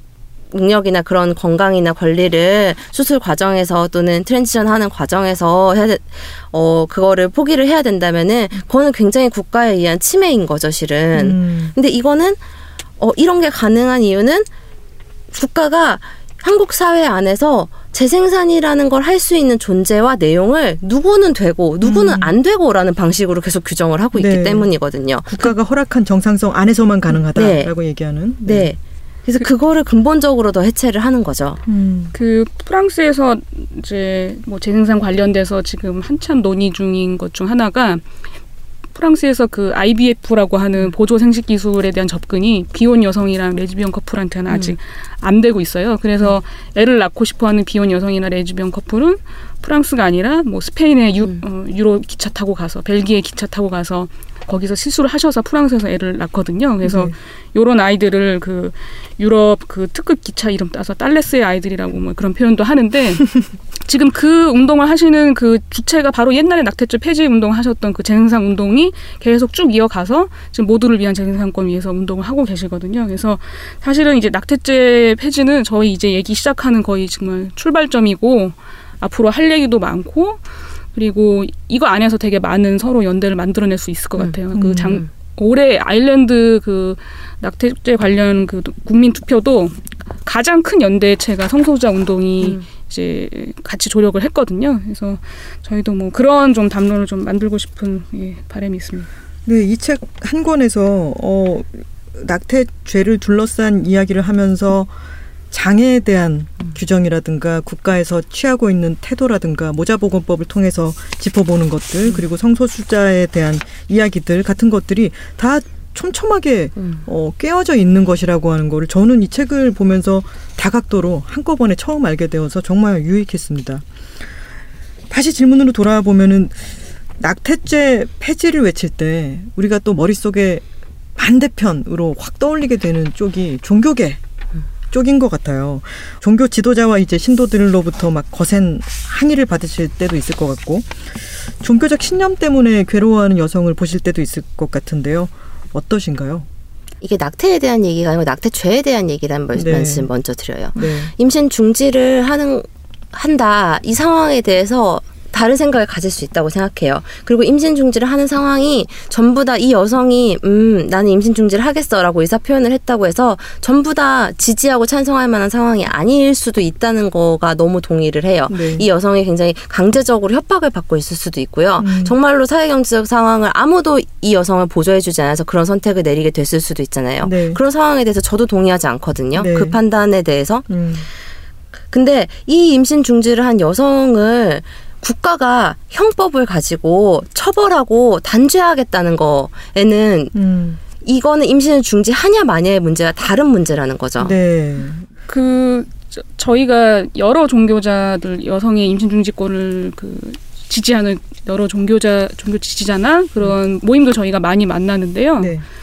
어떤 종교의 교리의 해석이라는 게 역사적으로 항상 단일하진 않았거든요. 음. 정말 옛날에는 음, 종교 경전 안에서 여성의 지위를 훨씬 낮게 보는 해석도 있었고, 근데 점점 여성에 대해서 평등하게 해석을 하게 된 것은 뭐 여성 종교인이 늘어나서일 수도 있겠지만 그 종교의 어떤 코어적 가치, 뭐 평등이라든지 뭐 자유라든지 개인이라든지 이런 것을 결국 연결시켜 봤을 때 현재적으로 해석을 하면은 지금 여성에게 이런 선택이 있어야 된다라는 새로운 교리적 해석에 도달하지 않나 싶어요. 그래서 사실 지금 생각하시는 모든 종교 안에는 어, 이 임신 중지를 지지하는 모임들이 적지 않게 있거든요. 사실 네. 그런 거를 지도자들도 계속 의식을 하고 있고 음. 저는 그래서 그런 여러 가지 교리적 해석이 있고 그런 해석이 더 이제 지배적일 거라고 생각을 하고 있고요. 그리고 우리가 막연하게 되게 아 저 나라는 카톨릭 국가야라고 했던 곳도 이 임신 중지는 권리로 인정되는 국가가 많습니다. 아일랜드도 사실 그렇고요. 사실 음. 그래서 어 저는 꼭 그렇게 뭐 단일하게 보진 않아요. 음. 이 종교가 이렇게 보고 그래서 여기서는 안 될 거예요. 뭐 그렇게 보진 않고 저는 충분히 뭐 만날 수 있다고 생각합니다. 그래서 그 종교 안에서도 이제 여러 분들의 다양한 목소리가 있고 결국 네. 그래서 저는 교리 해석이 그 목소리를 따라갔다고 봅니다. 점점 이제 현대화되는 해석은 네. 예, 그 종교가 중세에 머무르지 않고 근대에서도 어, 살아남고 적응할 수 있었던 것은 그런 현대적 해석을 받아들였기 때문이라고 생각하고요. 네. 저는 그래서 뭐 낙관하는 편입니다. 음. 저도 종교가 스스로 살아남기 위해서는 여성이 자신의 몸에 대한 기본적인 통제권을 가지는 거 그리고 여성이 법과 사회 안에서 정당한 시민으로서 권리를 보장받는 것에 종교가 반대할 수 없을 거라고 보거든요. 네. 그러니까 종교가 살아남기 위해서 하는 선택인 거죠. 그거는 음. 그렇기 때문에 뭐 언젠간 그분들과도 사 이좋게 잘 지낼 수 있지 않을까. 음. 아, 지금 어 우리가 낙태 죄를 둘러싼 어, 수많은 이야기들을 간단히나마 일별을 해봤는데요. 앞으로도 계속 이제 투쟁이 계속 되어야 되지 않겠습니까? 지금 현재의 우리나라에서의 어, 지금 하고 계신 운동의 다음 스텝 같은 것들은 어떤 게 있나요? 네, 우선은 모두를 위한 낙태죄 폐지 공동행동 저도 이제 거기 안에 집행위원으로 있는데요. 네. 거기 안에서 여성단체 되게 수많은 여성단체들이 모여서 애를 많이 쓰고 있어요. 음, 그리고 얼마 전에 민주노총이 결의를 해서 들어오셨습니다. 음, 네, 네. 진보적인 결정이죠. 네. 그리고 어, 여러 사회 시민 사회의 진보적인 인권 그런 단체분들도 곧 모두를 위한 낙태죄 폐지에 다들 들어오셔서 펼수 있을 거라고 희망을 하고요.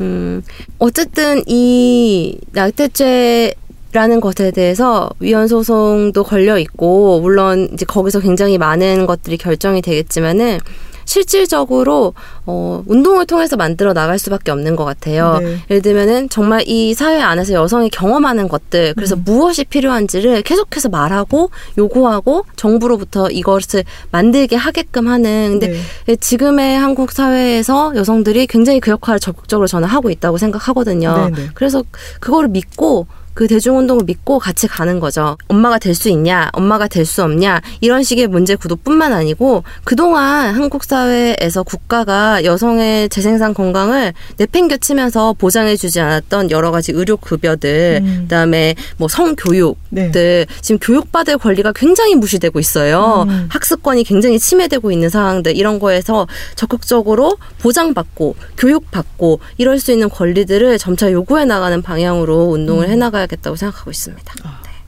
고무적입니다. 네. 네.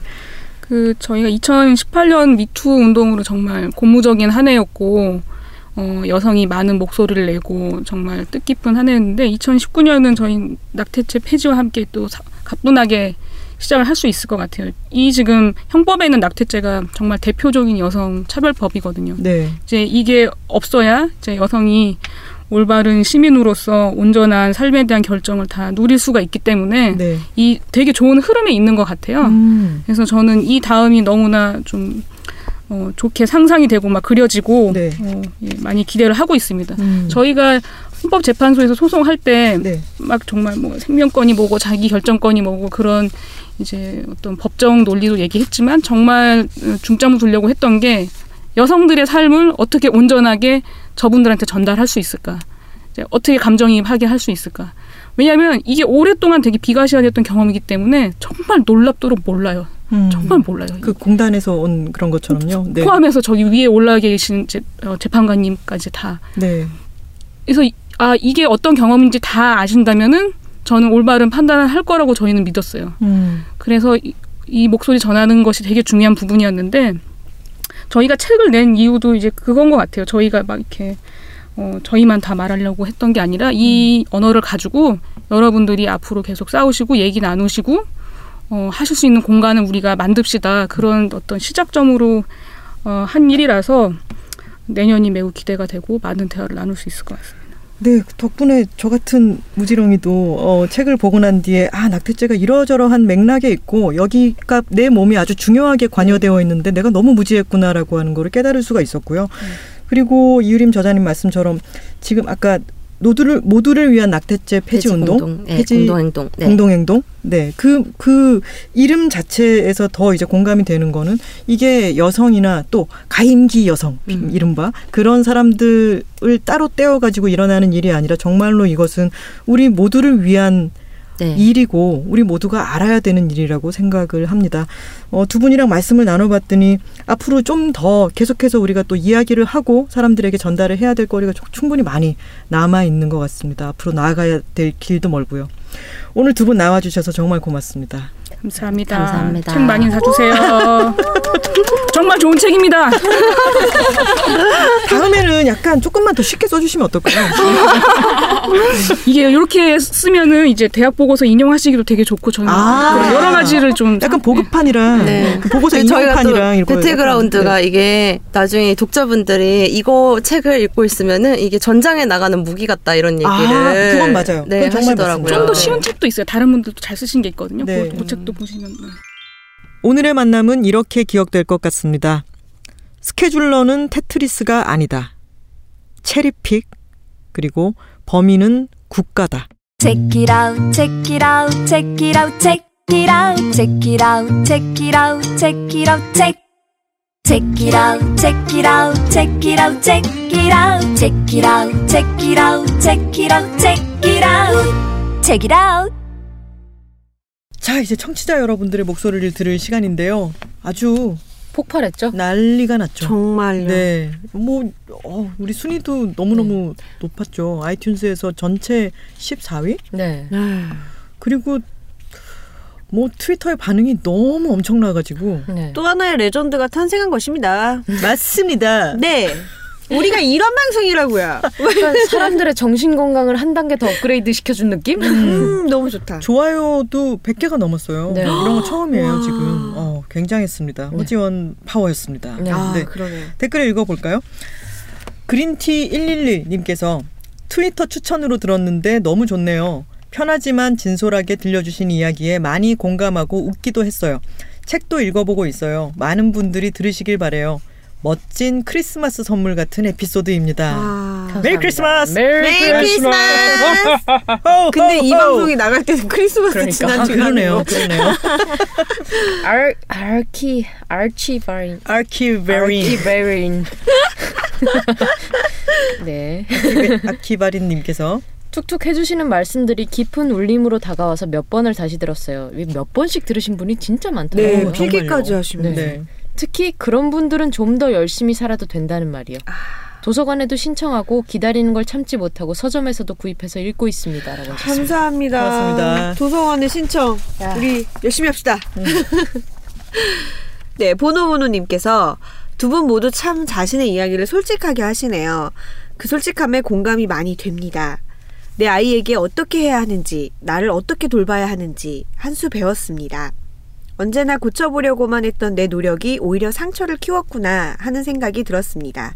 그래서 이제부터 괜찮다! 이런 나를 어쩌라고? 하면서 앞으로 4개월 운을 믿으며 그냥 살려고요.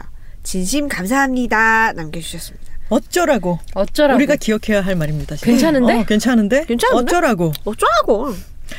키치님께서 매회 리즈를 갱신하는 책읽아웃. 허지원 임상심리학자님 출연하신 이번 편도 너무 좋다. 다운로드해서 10번, 100번 반복 청취할 예정. 후후후. 주말에 예스24 주말 1,000원 상품권 받아서 나도 아직 나를 모른다. 책도 사야지 하셨습니다. 주말 잘하셨습니다. 1,000원 네. 상품권! 이런 댓글 좋죠. 네. 우리가 좋습니다. 따로 얘기 안 하고 자연스럽게 홍보가 되는 이런 정보 우리 서로 공유해야 돼요. 그리고요. 아, 그런 말씀들이 많이 있지 않습니까? 구독료도 내지 않고 이런 방송을 맞아요. 들을 수 있다니 너무 고맙다. 이렇게 공짜로 이런 걸 들어도 되나라는 생각이 든다라고들 하시는데 사실 공짜가 아니죠. 예스24에서 뭐 우리 출연료도 주고 네. 뭐 고용하고 에어, 에어컨 달고 스튜디오 짓고 이런 뭐 조명이라든가 이런 집기를 사는데 다 돈이 들잖아요. 네. 근데 이거를 그냥 봉사활동으로 하는 게 아니라 사실은 여러분들의 사랑을 구독료로 받고 있는 거죠.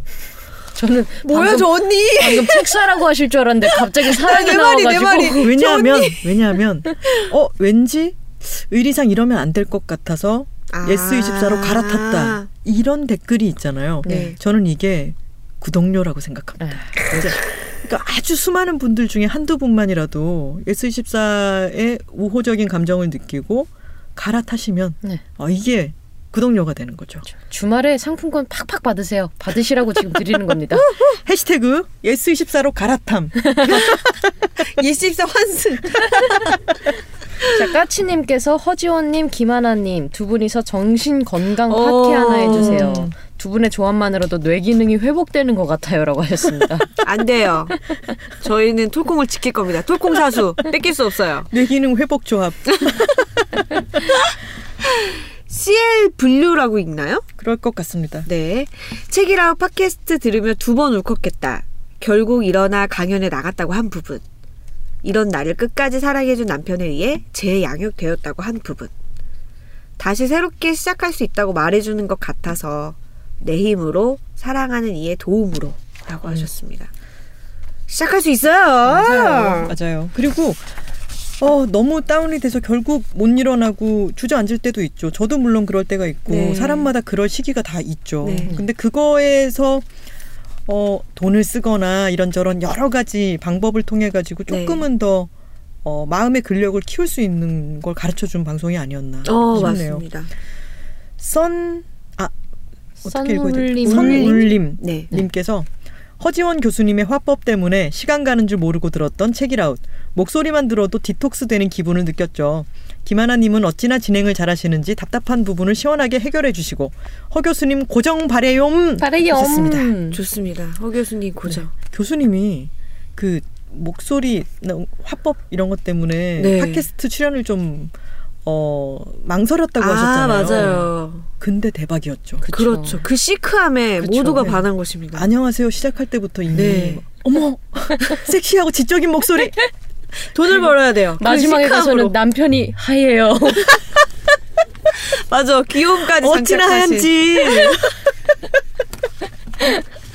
아, 장착한 분이 하얗다는 얘기가 나올 줄은 꿈에도 정말 몰랐네. 꿈에도. 맞아요. 정말요. 짐작도 못했죠. 네, 김경희님께서 책이라웃 측면 돌파는 매회 빠짐없이 챙겨 듣는 최애 팟캐스트. 기복 없이 매회가 좋지만 허지영 교수님 편은 최최고다. 낮에 다 듣고 밤에 필기하면서 두 번 듣는 중이라고 어, 하셨어요. 맞아요. 감사합니다. 진짜 여러 번 듣고 또 필기하면서 들으시고 아 이러시더라고요, 진짜. 네. 여러분 책 사셔도 좋아요. 네, 필기 다 손으로 옮겨주기 힘드시니까. 그냥님을 기용해가지고 네. 사이사이에 책이라고 광고를 만들까 봐요. 목요일과 금요일 이런 거 있잖아요. 책 사세요. 뭐 사도 괜찮지. 막 이러고. 네, 고구미님께서 이번 주 책이라웃 임상심리학자 허지원 교수님 편을 아꼈다가 들었다. 나이 들수록 긍정적인 정서만 남고 부정적인 단어는 잘 잊어버린다는 말씀. 엄마는 왜 맨날 다 들어놓고 다르게 행동해? 라고 질책했던 엄마 행동과 대답의 많은 부분을 이해하는데 큰 도움이 되었다. 라고 하셨습니다. 근데 엄마와 딸은 평생 서로를 해석하고 이해하는 어떤 그런 관계인 것 같아요. 방금 짧은 댓글에서도 되게 메소드 연기를 하셨어요. 엄마 생각하셨나요 혹시? 원망하는 마음? 그렇죠. 아닌가요? 한때 예 정말 많이 원망했었죠. 어제도 엄마하고 통화했는데 엄마 네. 방송 들으셨다고 네. 예, 좋으셨대요. 음. 어 네가 이제 아 예전에 그랬던 거 이제 이해하고 엄마한테 미안한 마음도 든다라고 하니까 기분이 좋았다고 하시면서 그런 얘기했어요 서로. 엄마도 딸이니까. 음. 아, 그러니까 엄마로서만 그 방송을 듣는 건 아니고 음. 딸이었던 자신의 입장에서도 그 방송 들으시고 참 예. 좋았다 야 그렇게 하셔가지고 야, 저희도 참 좋네요. 아, 네. 예. 자 여기서 전화 연결 한번 해보겠습니다. 아닙니다. 어, 깜짝 놀랐네. 멜멜청님께서 이번 책이라웃 허지원님 회차는 인상 깊다 못해 스티커로 만들어 노트북이며 책상 앞에 붙여두고 싶은 어. 문장들이 정말 많다. 그중 하나는 맞아요 이 문장 좋았죠. 네. 세상엔 좋은 사람은 없고요 나쁜 사람도 없고 내 맘 같은 사람도 없어요. 그 세 가지만 기억을 하면 살만해요. 음. 도무송 티, 스티커 제작하시나요? 도무송 도무송이 원래 어원이 뭔지 알아요? 몰라요. 톰슨. 왜요? 그 기계 제작자인지 모르겠는데 기계 브랜드 이름이 톰슨이라 가지고 그게 일본으로 건너가서 도무송이 됐대요. 소름. 어머나 완전 신기하네요. 그렇죠. 이거 완전 호치케스 같은 그러니까 느낌이잖아. 톰슨 스티커를 만들고 있었던 거군요. 도무송. 도무송. 나도 스티커. 도무송이 진짜 어원이 뭔지 되게 궁금했어요. 웬일이야, 톰슨 씨. 자 오늘 댓글 남겨주신 분들 정말 너무 고맙고요. 어 오늘은 네. 특히 좀 처음 뵙는 분들이 네. 댓글 많이 남겨주신 welcome, 것 같아요. Welcome. 네, 정말 신규 네, 유입이 반갑습니다. 많았습니다. 맞습니다. 이제 허지원 저자님 편을 또 네, 어디 영업을 많이 몰라도. 해가지고 그러게요. 또, 네, 신규 회원들을 네. 신규 진입자들을 네. 많이 끌어와야겠어요.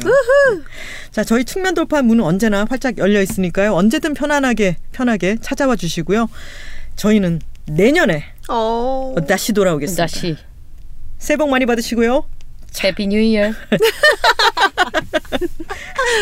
Happy New Year. 네 고맙습니다. 감사합니다.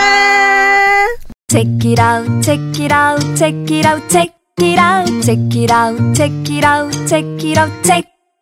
Check it out, check it out, check it out, check it out, check it out, check it out, check it out, check it out, check it out.